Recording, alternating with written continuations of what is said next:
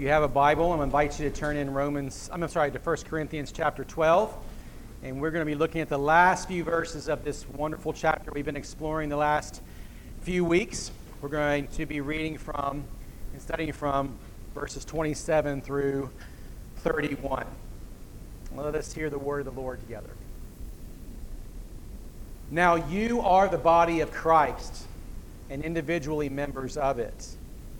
And God has appointed in the church first apostles, second prophets, third teachers, then miracles, then gifts of healing, helping, administrating in various kinds of tongues.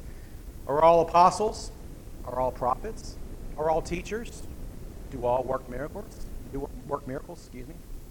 Do all possess gifts of healing? Do all speak with tongues? Do all interpret? But earnestly desire the higher gifts. And I will show you still a still a more excellent way. Church, this is the word of the Lord. Thanks be to God indeed. You may be seated. So, church, this morning I just want to, uh, and, and, you know, it's it's it's. I the irony is not missed on me this morning when I'm about to say. First of all, if you're a guest here this morning, particularly if you're a guest here who's intending to come see uh, Aiden Tiger get baptized, let me say thank you, welcome. I'm glad you are here this morning. It is an honor. We count it as sacred trust when those who would um, want to support a brother when he's getting ready to get baptized, uh, and you come in here, it was just a wonderful outpouring of support. And I, I want to say up front, my apologies for that not happening this morning. That was on me. Um, I, uh, I, I, did not get the baptistry filled up, and I really do grieve the reality of that this morning. Um, but for that reason, I hope that you will count it a trust that we will make sure it is filled up by next Sunday and uh, for him to be baptized. And we hope that that will not deter you from coming back and celebrating this most sacred of moments in his life next Sunday during our worship service. But we hope, nonetheless, that as you're here gathered this morning, that whatever church you have chosen, you would normally uh, uh, be with this morning on this Lord's Day, we pray that we can supplement that ourselves and you would walk away from here equally as encouraged by your time in the Word and time in worship with God's people. So, again, thank you for being here, and uh, just want to extend my apologies for that reality this morning. Now, I say that because we're going to be talking about spiritual gifts this morning, as you can already see, and how relevant it is that this is this kind of thing happened providentially on this morning is not uh, it's not escaped my attention, and uh, we'll get to that more maybe a little bit later as we get into to get into this text. If any of you guys know um, me well, and uh, many of you do, you know, um, if you spend more than five minutes with me, or probably any member of my family, we, um, we the, our thing in the Ag News is what? Eh, let's say it out. Come on. Soccer. You know, soccer's our deal, right? And um, soccer's a big deal for us uh, for a lot of different reasons, but we really have lo- learned to love the sport. Um, we have personally we've been blessed by it um, and in so many different ways, and not the least of which is, frankly, the culture of the sport that we've gotten to meet so many people from all kinds of walks of life, and it's just been a blessing to us because one thing that soccer has that other sports do not have, sorry, American sports fans, which I am, I watch football, I do all the night, all the things, but um, it is truly an international sport. It is, it is the most expansive sport in the, in the, in the, um, in the world. And, uh, and I, you know, one of our dreams putting it out there because we, we, we enjoy this so much as we hope one day we'll take our kids to Europe and show them some of the more you know, popular in, in, in, in, in ways. That's how much we hope one day to be able to do that. But on another note, the reason why we like soccer, and I'm like really honestly being big believers of team sports in our home, is that um, it's a great example of what it means to work as a team. Uh, it's, it, you can do a lot of, there's a lot of team sports. I'm a, I grew up as a big basketball fan. But you can take one or two players, add into a basketball team, and you can make a big difference. You cannot do that with soccer. You have, to, I mean, you can have a guy who can kick the tar out of a ball and get it in the back of the net, but if he doesn't have 10 other players supplementing what he's doing, he's not going to have many opportunities to do that. I can assure you that, having watched as much as I have and whatever else. And so, one of the reasons that um, that's important for us is we just love the fact that it teaches our boys teaches us that there's value in the community of the soccer, not just the individual talent of it. But it's never been our goal to help our kids become all stars. It's always been about this is one element of growing their character, growing their responsibility to, to love and, and, and participate and play their role even when their role doesn't feel like it's very satisfying role on the team. And so that's been a really important uh, uh, thing that we've been trying to teach our kids over these last few years. That's one element of it. Now, when we get into this text today, we see that that same idea is very much true about the church, that every member plays a role, and it's a vital role. And this is what Paul's been kind of unpacking for us in this, in this chapter 12. And so this morning, I just have one simple thought that's going to kind of conclude our, our, our study of chapter 12 before we get into the love chapter next week. And it's this every member of a local church, this is a truth that I just want all of us to behold and think about well. And if you're a member, if you're a guest here this morning, hopefully this will encourage you as you go back to whatever church you normally fellowship with. But here we go. Every member of a local church has a gift that God has given them for the upbuilding of the church. It's just that simple. This is what Paul's been un- unpacking here. It's not about uh, each member finding those extraordinary gifts that they're supposed to experience, but it's about the church in Christ using the gifts that God has given them so that the church may be built up. Every member should participate in some capacity in that regard. And so these past two Sundays, we've been dealing with chapter 12. We broke it up into a couple of different pieces. Verses 1 through um, verses 1 through 11 basically kind of set out the whole kind of picture of it, and it gives us this idea of that, the, that we, the gifts are given to us for the glory of God. So it's got to be about Jesus. If the gifts are not being used to bring attention to the fame and glory of Jesus, then they're not gifts that we should put a lot of attention to, or any attention to for that matter. And they're there also for the building up of the church. And so that's what we see there, right? Now, concerning these spiritual gifts, verse 1, just to go back and remind us of that. Um, the formal spirituality that you are involved with, that's just mute idols. They're just about static experiences. That does not bring glory to Jesus, verses 1 through 3. No, what brings glory to Jesus and it proclaims Jesus as Lord is that these varieties of gifts given to the church so that they may be built up as a people who are one, yet many. That's how the Lord does his work. And then we kind of continue that idea, and he goes, This is what you're like, church, in verses 20, um, I'm sorry, verses 12 through 26 last week. Your purpose not only is to bring glory to Jesus and build up the church, but you do so as an interdependent, mutually loving membership who works and seeks the value of each member's unique contribution to the church so that you can seek the common good for all the members the common good of our neighbors, and more importantly, the glory of Jesus. So you do this, and so the church is a body, and you know, like we said last week, right? When you have one part of the body that's just not functioning right, you know, when you go to the doctor and the doctor says, ah, we need to deal with this. Right. Because ultimately, it doesn't just affect that one member of your body, it starts to affect other aspects of your body. And we all know that more than maybe, especially the older we get, yeah? Amen, yeah?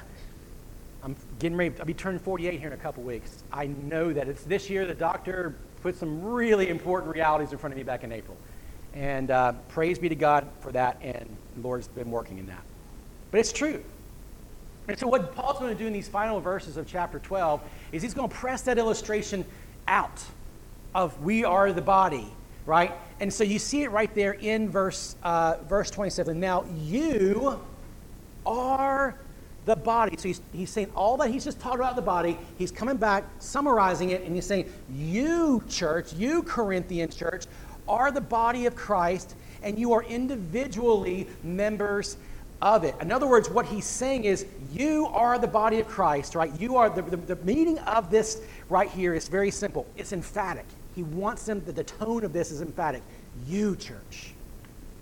You, church, are the body of Christ. And now, now think about this in terms of what he's saying to the Corinthian church. You're not just a body, like you're part, like this one church in Corinth is part of the much larger universal church. This is why we got to make sure we always keep things in perspective. We, we in this room do not represent all that the church is globally. And we need to humble ourselves about that, right? No, because God's got something glorious in terms of how He expands the gospel across all parts of our world. So He's telling that to the Corinthian church.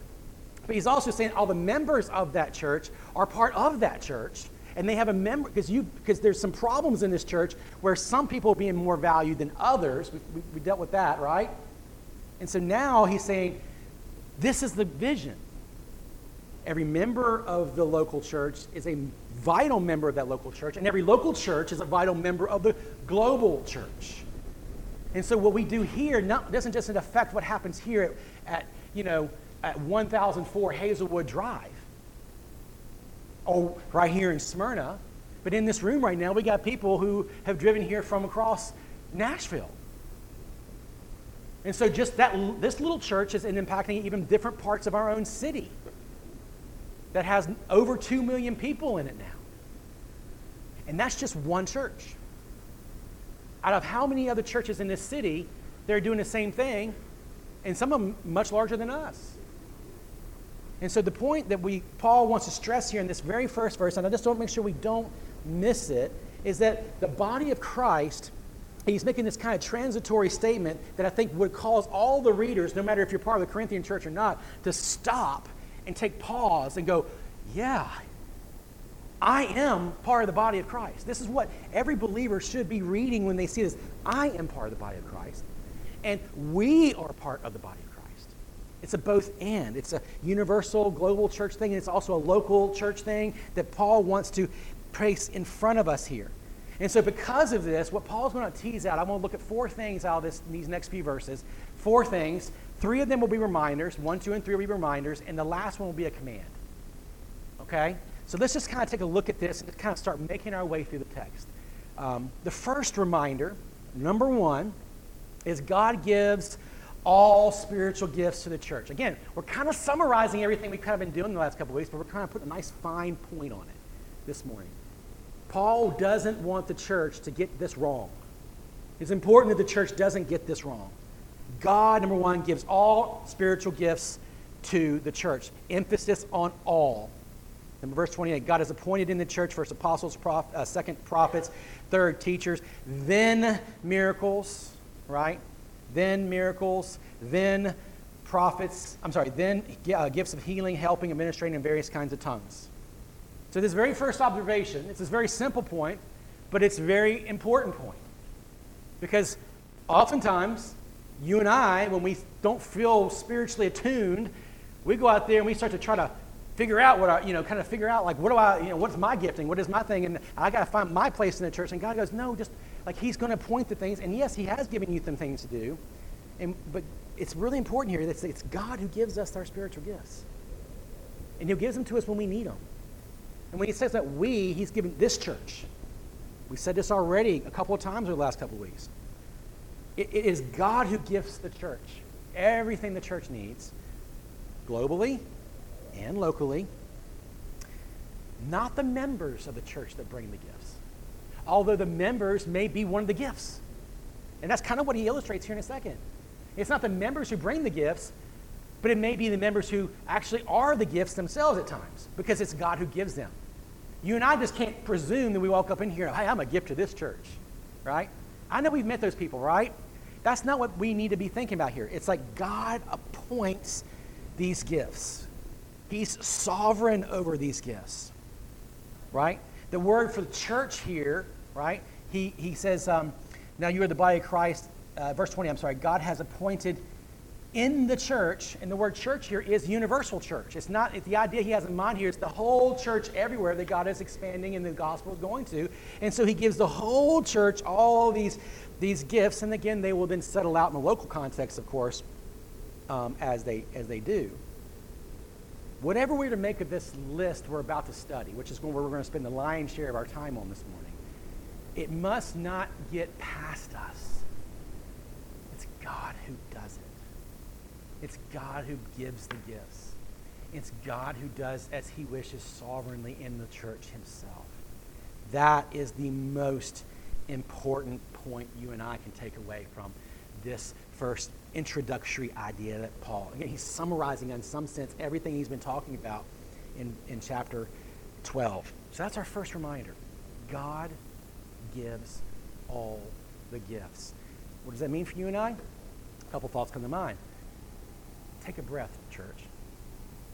I mean, there are times, just even as we've already noticed, there are times the Lord will give us, and I'll talk about this more. He gives us gifts as we need them.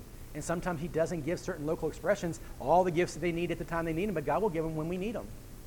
or he'll give them to another church so that church can we can get that. It's, it's just part of it. There was times early on in our church where we wanted to minister to families that had, you know, more special needs families. We just didn't have the capacity to do so within a, in a school that we were renting. It just wasn't going to fit the needs of those families. So we had to help them go to a church that could do that better. That's what God does. And that's why we need to be humble and go, we can't provide everything here, but we can be who we are, and God will use it. And maybe that's the reason why some of you are here this morning. Who knows? That's our first reminder. The second reminder is this every member has a spiritual gift. Simple. Every member has a spiritual gift. And he says, and he outlines these gifts, at least in a broad perspective, in verse 28. First apostles, second prophets, third teachers. Then, very important, then, there's a separation here miracles, gifts of healing, helping, administration, and various kinds of tongues. One of the issues we got to deal with here in this text is there seems to be why did Paul enumerate those first three, right? Apostles, prophets, and teachers. Then he then lists off, you know, a litany of other gifts to the church. Um, so that I do not spend more time here than I should, I just would want to direct you to some thoughts that a New Testament professor I had at, at seminary says that I thought was very helpful in making my assessment myself. Um, he takes notice of that shift from gifted people, one, two, and three. So again, sometimes God gives us people as gifts, so apostles, prophets, and teachers. And then there's a difference between maybe gifted actions or activities. And so here's what he says this, this the whole does not, as Schreiner notes, represent a settled or continuing gift reality. In other words, this is not a list that we should go in here and start trying to pick away and say, oh, well, this is settled issue. This is going to be always in the church. Or, hey, this is going to be continuing in the church. Rather, he continues, the combination of the enumeration of those first three, right, and the shift from gifted people to gifts in general indicates that Paul wants the reader to make a, diff- make a, make a distinction between foundational gifts that are vital to the church and maybe more congregational gifts that are lived out and given in various capacities in the church. Does that make sense? He's, he's saying there's, there's one that's foundational. They all matter, but there's some that are more foundational, and there's some that are just more congregational, and they vary from church to church based on the context in which they are given. So, all gifts are important, they're vital, but some are foundational. I agree with Schreiner on this and other commentators that I sought to find some understanding on that seem to, seem to indicate the same thing. And so he says that these foundational, these first three signal these foundational gifts, they explain or they explicate his words, the gospel, which is clearly more fundamental to the church than maybe those other gifts are. Where those other gifts may come and go during seasons and contexts, those first three gifts, because they're rooted in the gospel, never go. Now, I want to explain what I mean by that because that doesn't mean we have apostles today. It doesn't mean all those kind of things. We're going to get into that. But you're just making a distinction between the lists. God gives people God's gospel gifts to make sure the gospel is the foundation of the church, but then he gives the whole church to minister the church in all these other wonderful ways. And so, let's consider the two parts on their own merit. Number one, the foundational gifts. The foundational gifts. You see here, he says there's particularly three gifted people, kinds of people, offices, you might use that word, although I want to be, hold that very loosely, right, for the church. And he gives them at various times and places. Apostles, prophets, teachers is what Paul outlines here. And make sure we say it again.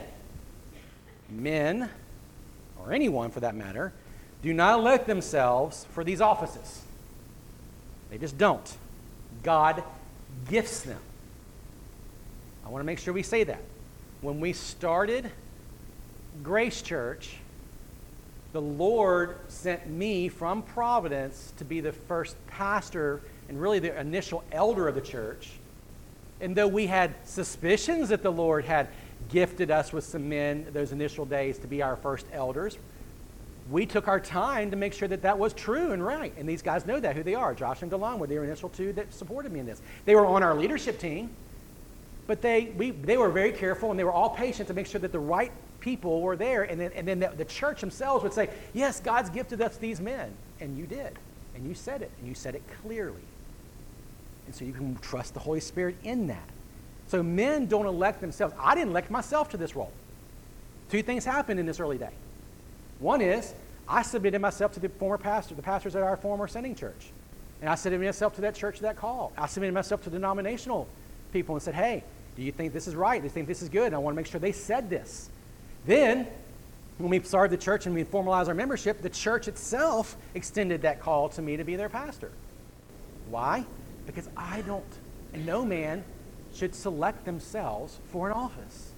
The Spirit works inside the church through the ministry of the Word, and these men do this. And so if you're in here and you're suspecting a call to ministry in some capacity, the first place you start is be a good church member.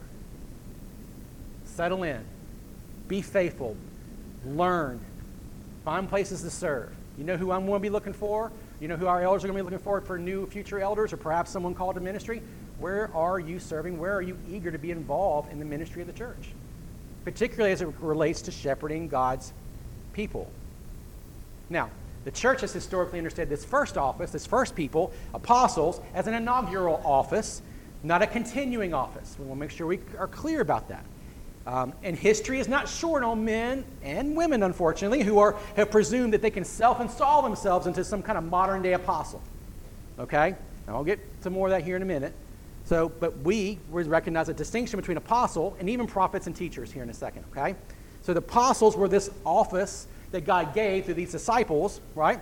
But then the prophets and teachers seem to be kind of almost like closely related category, um, often understood as those who were continuing with gospel gifts to the to to that are usually associated with the offices of pastor, elder, overseer, um, bishop. Again, more on that to come. But that's the difference between the, the, the list itself. Apostles seems to be something different. And we know this historically, and the church has recognized something different between apostles and even these other two that are listed here. So let's talk a little bit about apostles. You know what the apostles are. Jesus selected 12 disciples. He walked with them, he taught them, he did ministry with them, he sent them out to proclaim the gospel, cast out demons. And, and they weren't just limited to these 12 disciples minus Judas who betrayed Jesus. Eventually, um, Matthias was added to that number in Acts chapter 1, right before Pentecost. But it also includes Paul, who had a vision of Jesus, resurrected Jesus, on the road to Damascus. And so their ministry was an inaugural ministry. I use that word a lot. That's in concert with the extraordinary activity of the Holy Spirit during a specific time in the, in the, in the, in the, minute, in the work of, of New Testament age. So as this New Testament age is coming in to bear with Christ's coming, this apostle, these apostles are there to set up the whole thing and show how Christ is king and Lord over his church, and they're establishing the church. The primary criteria for apostles were those who had literally or visibly seen Jesus, the resurrected Christ. That's why Paul fits into that category because Jesus came to him on the road to Damascus. So what this does mean is that, wait for the punchline, there are no apostles today. I know it's a shocker for most of us in here, right? But there are lots of people out there who presume that there's always these modern day apostles who uh, give themselves and they, uh, they reveal themselves over time. But the problem is, just follow the logic. Follow, pay attention to what they say versus what the word says and what's revealed there. One of, some of the ones, one of the ones that are just um, most difficult is there's people who come in and say and they, they completely alter the Bible altogether in various ways. There are people like in speaking in within the Christian world, right? You got even modern day called the New Apostolic Reformation. I mentioned it here before, and there's lots of names that go along with that. And these are like 80s and 90s modern day prophets. Prophets, they would, I mean, apostles who say, "Hey, we're ushering in a new age for the church," and they're looking to the eschatological age, and they're very highly involved in various things. So, by the way, if you want to know why our church doesn't sing Bethel songs and Hillsong songs and things like that, it's because they're all associated with these groups. And though they might sing a lot about Jesus, I certainly don't want someone going down a YouTube trail and find out what these churches, where these come from, and they go, wait a minute, that's some wackadoodle stuff, and they think that's okay, and it's not. So there are no modern day apostles. Now, that does not mean that there's not that the church itself is not apostolic. Right? Because now there are no offices apostles, but now the church carries out the apostolic mission of God to, to proclaim the good news to the nations. And that our, what defines our mission is that we carry the gospel to the uttermost and share the good news with whoever the Lord leads us to. And to the degree that the church is participating in that, sending missionaries, starting new churches, um, whatever that may be, yeah, there's still, we are still apostolic in that sense, but it's not an office. It's not reserved to a select group of people. By the way, this is why us Protestants are Protestant, because we recognize that Rome had basically said there's another apostle, and that apostle, whoever was in Rome, was the apostle over the church, and they got to say what was right and good for the church. But then we saw the abuses of that and how it, was so, it, it went so far away from the from the scriptures because it eventually, when you invest that kind of power in one man or a, few men or whoever that might be, you end up, you end up getting so far away from Scripture. And so the Protestants were like, no, sola scriptura. It didn't mean history didn't matter. It didn't mean that we don't listen to church history. It just means that the scriptures are the foundation for what is true and right and what our mission is as the church. There is no office of apostle today that needs to be filled. The church universal, though, is under the banner of Christ, yielded to the Word of God, is the apostolic witness. So, do we, um, do we understand what I'm saying here? So, Paul gave apostles in that initial age for the establishing of this new covenant age, but the church itself carries on that witness ourselves. And now he talks about prophets. Now, this is one of those ones that it's, it's kind of an enigma. What, how do prophets, because there's not a lot of, of references in the New Testament about prophets, but there are prophets in the New Testament, not just in the Old Testament. And so we have to try to figure out what this is. Is this an, a continuing gift? Is this a continuing reality? And it's kind of kind of yes and kind of no. In terms of it being an office, it's not an office that the church itself recognizes, and we don't recognize prophets who get to establish themselves to be the ones who speak on behalf of the church. That's what a prophet typically would do, or speak on behalf of God. I, I like what John Calvin says here. I think it's extremely helpful because I think he parses it really, really well. Those, speaking of what, who prophets were, they were those who were blessed with unique gift of dealing with Scripture, not only by interpreting it, but also by the wisdom they showed in making it meet the needs of the hour. So they weren't just merely teachers of the Word, they knew how to take the Word of God and they knew how to apply it to the specific context that the church was experiencing in that moment, so in that New Testament age. But even we can see this in the Old Testament prophets, yes? That God would send Isaiah, he would send Ezekiel for that moment to speak the word of God, to show them to keep their hope in Christ, keep hoping the redemptive promises of God. But that was for that moment for those people. That's why we got to be very careful that we don't read Ezekiel and read certain parts of Daniel as if somehow that has something to do with the end of the age, because it, it, it, it doesn't. They were for that moment, for the continuing of those people to hold on to the redemptive promises of God. Right? A commentator, uh, last name Thiselton, says something very similar to Calvin. The prophets were men particularly endowed with the ability to pro- of proclamation of the revealed truth in relation to a pastoral situation. So he agrees with Calvin. And so he says that distinct, so the distinguishing mark between prophets and teachers here would be that. They were just those people given to the church to be able to speak the truth of God's word to that particular context so that the church would not be derailed by all of this nonsense that would happen in the culture. So, in some sense, that was just people who could just, uh, they were keenly, uh, had the keen ability to apply the scripture and its truth to us. And we could say, so that in that sense, there is some very much a prophetic reality that comes in preaching. We, that's why we, and that's why we, with some of the Puritans, would say this was the art of prophecy. They would call preaching the art of prophecy because they saw a distinction between preaching of the word and the, the instruction of the people through classes or whatever other, way, other ways, they saw a distinction here. So, in some sense, our Reformed forebears would say what? That the, there is no office of prophecy, but there's a gift that continues on to the point that it's truth bearing in a particular context. Does that make sense? That's what we're trying to see here. That's what Paul says. So Paul gives us this second group of people that God gifts the church. They know how to bring the truth of God's word to lay, bear on people's hearts and minds in a particular context. And so we can think about this today, yeah?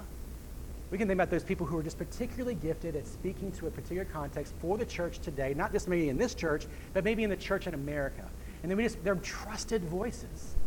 Many of us listen to Voddie Baucham, and he just knows how to speak very prophetically about the realities of various issues that are going on in the world. We all, many, there, are, there are many people out there doing very similar things. I use him as one example of that. So does he, is he a prophet? Not by office, but does he have certain prophesying skills through the preaching of God's word and applying it to a context? Yeah, I think that's what Paul has in mind here in this context. So unlike teachers, which we'll take up here in just a second, the prophet's job was to speak and direct the church in its Christian piety, in its mission, to bring clarity and to that practice in those very local places. So, what, in some sense, it's what the normal responsibility of preaching of the word on Sunday mornings would probably do. That's why we would say there's, even though we'd say any, all of our elders should preach and teach. But to be honest with you, the, the pre, there is a little bit of a distinction between preaching and teaching because there's a, a little bit of a difference there. So men like Barnabas in the New Testament were, likely prophets, recognized as prophets. They, they could speak the gospel in that particular situation. James also would be considered of that probably, that they were more prophetic voices during that time. So to sum up, apostles, their temporary office given for a specific age. But then you got this gifts of people who have the gifts, the skills to prophesy and teach would be that. So let's talk about teachers just for a second, and we'll move on. Teachers were those who would explain. They were likely the ones who would dig into the Old Testament, show the context of these promises of the gospel that arose out of redemptive history, and show how God had been revealing these things since Genesis and all the way through. They were really good with tradition and, and writing and passing along to help the truth of the gospel become more fruitful in the life of the church. So, so Paul saw a close relationship between teaching and tradition here. Now, when we say tradition, we're not talking about just tradition in any fashion or form, but it's like they just knew how to say show how the, the gospel would continue to bear more fruit and become more visible through the lived church and the lived people of God. And they could show how it was being revealed through God's covenantal actions towards his people in every age. And so this office if you want to call an office, is probably the most closely related to those offices of pastor, elder, bishop, overseer. We think probably these last two have some bearing on those offices that we would say here. We in, at, at Grace Church recognize that these, you see in the New Testament, pastor, overseer, elder, uh, bishop, they're like four words for the same office, but yet you can see some distinctions among their gifting even when you look at those words more specifically. And so we understand those titles, and they recognize a variety of responsibilities that come in. So our elders preach and teach. Some preach more than others. Some teach more than others. Some teach in ways that are more counseling. Some teach more like Sunday school classes. Some help me preach. They're not all doing the same things at all the time. Some are doing some administration because they're overseeing, right? Sometimes bishops are leading they kind of see the whole organization and they're trying to help move the thing forward. Some are elders, they're just they're the shepherds. I mean, they're kind of they're kind of taking they're the ones who are spiritually mature in the church. And they just set a great example for the church. So you can see the differences among those four terms, but we recognize there's really just one office. That's Baptists and Presbyterians, but there's just one office there. So, like Calvin, these offices make up more prophetic and teaching aspects in terms of how they apply the scriptures to a particular context among the particular people. That's why God gives us these men for these offices to the church. So, I, I, I tried to spend a lot of time there because I wanted to make sure we didn't miss this. What's important is we distinguish these three foundational gifts and, and how they play out in the building up of the church so that the church, when it functions in all the other gifts, remains grounded in the gospel. Now, we talk about foundational gifts. Let's spend a couple moments speaking about those congregational gifts. Everybody then, notice how he says then, makes that distinction there, gifts of healing, helping, administrating various kinds of tongues. It's a short list, but it's not an expansive list. And there's lots of places we can look to for get lists of spiritual gifts. Romans 12, verse 6 and following, Romans 4, I'm sorry, Ephesians 4, 1 Peter 4. And so what Paul is doing here is kind of spinning a broad sketch of the nature of how the church ministers to each other here. And so he kind of uses these four or five things to help kind of give a broad sketch that you might could take those other lists and actually put them up under these.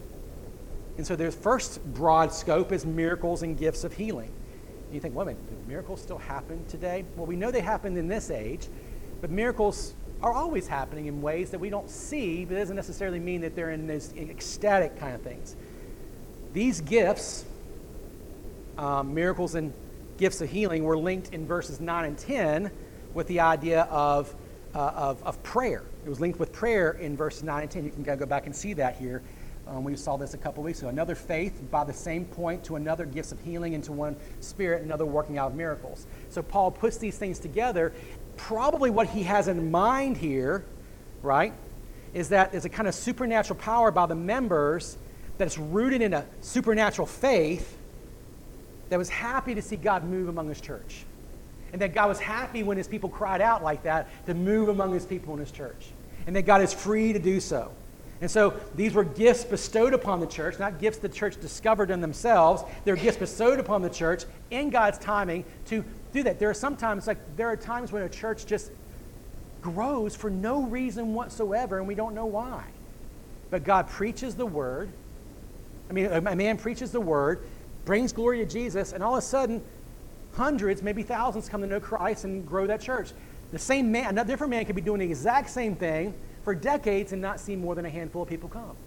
J.C. Ryle is one of those examples of that. He preached week in and week out to a people who hated him.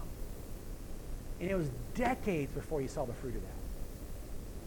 So the point is here miracles and gifts are not some things that we go conjure up on our own right? That we do according to our own wishes because we can exercise God's plans for the church. No, no. He, we, we, we, we sow bold faith in Christ and we trust that He's going to bear that fruit out however He wishes in this church, in His church. Then there's a second category of helping and administrating. Those kind of go together too. And not really, most commentators are not really clear exactly what the range of meaning is for Paul here, but it probably indicates gifts of charity for that helping aspect to support members in need and and probably the second thing for administration good leaders who have maybe organization skills and administration skills. And so as a church grows like our church these kinds of gifts are needed more and more of helping and administrating. That's important that we keep recognizing people who have that. And we should pray for these kinds of things. I mean again just this morning with the whole my own failure to be prepared for baptism this morning. We need people who have more gifts of administration. Now, I'll just say this like, the Lord's doing that. Slowly but surely revealing the right people. I'll give a couple of shout outs. I hope they don't feel me putting them on the spot here, but I'm going to do it anyway. The Lord's given us Gabe. Gabe Hinkle is one of our elders. He's got a particular gift towards administration, and we're, and we're just now, we're going to explore that, and I hope he knows what he's about to get into. And then this past week, I get to sit in the hospital with Sister Barbara back here. Just hearing her heart and how she served the church and these things that she sees that, man, I don't even pay attention to on a given Sunday. But God's given us these people, and, and she's a newer member to our church. And her experience with children's ministry and PK, I other things, how much she's going to be a benefit to, to Tom and, and Katie in their ministries. So God gives us, He gives us ministries of, of, of miracles and healing he gives us gifts of helping and administrating, and he gives us those with various kinds of tongues. Now, this is the one everyone gets all wrapped up in. And Paul devotes a whole chapter to this in chapter 14, which we'll get to later on. So I'm not going to spend a ton of time here. It's, but it's interesting in both lists that he gives here, one back in earlier in chapter 12, and this one right here, he puts the gift of tongues last. And a lot of people see that's a nod as he's trying to put the Corinthian church in check because this is the one they were most infatuated with. Oh man, Lord, give me some, give me the ability to speak other languages, or Lord, give me some kind of spiritual language. That's man, that man, you know God's at work if you're experiencing those kinds of things. Um, and so there was an infatuation among the Corinthians in this, and so it's it's it should not miss us that Paul puts these this gift of tongues at the last of both the lists we've been reading through here in chapter 12.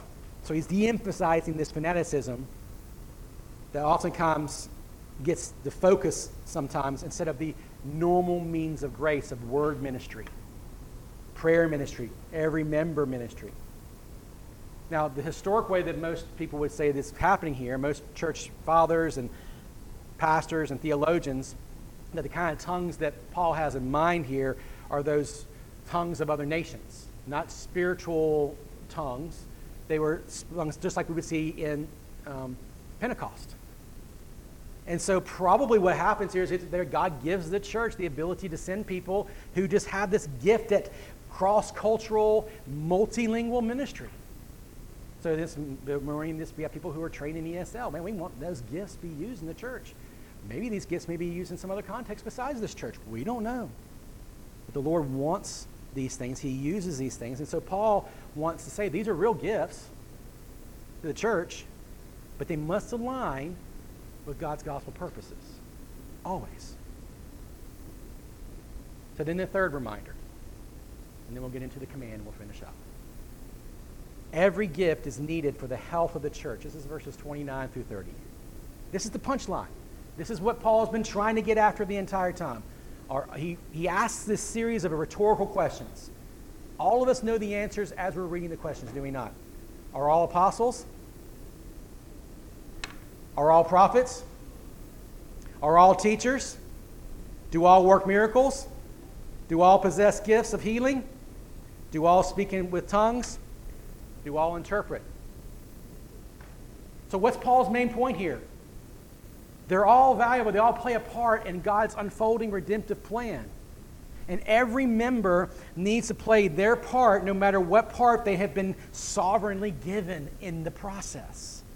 These rhetorical questions are Paul coming back and going, don't get wrapped up and think that somehow or another you're less because you don't experience this, or don't think you're haughty because you're experiencing this and they are experiencing that.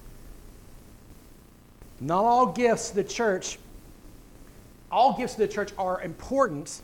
Some are foundational, some are more congregational, but the no is implied here that every member should come into this place and feel like your role, your participation here matters to the mission of this church. What Paul is confronting is any kind of pride that might arise in the life of our own hearts here this morning that tempts us to compare our gifting with others' gifting. Even as the man who comes and preaches on Sunday morning, I want you to know I never, I never want the heart to say that somehow or another my role in this church is more important than any other person's role in this church. I've been God has just called me to this with other men in this church, and that's right. There's, we shouldn't venerate one gifting or the other, although we should recognize, as Paul does here, the difference between foundational gifts and congregational gifts. Does that make sense? You see where we're trying to drive at here? Their gifts, our gifts, whatever they may be, are bestowed on us. They didn't emerge like we don't we don't just go out here and just just make them up on our own.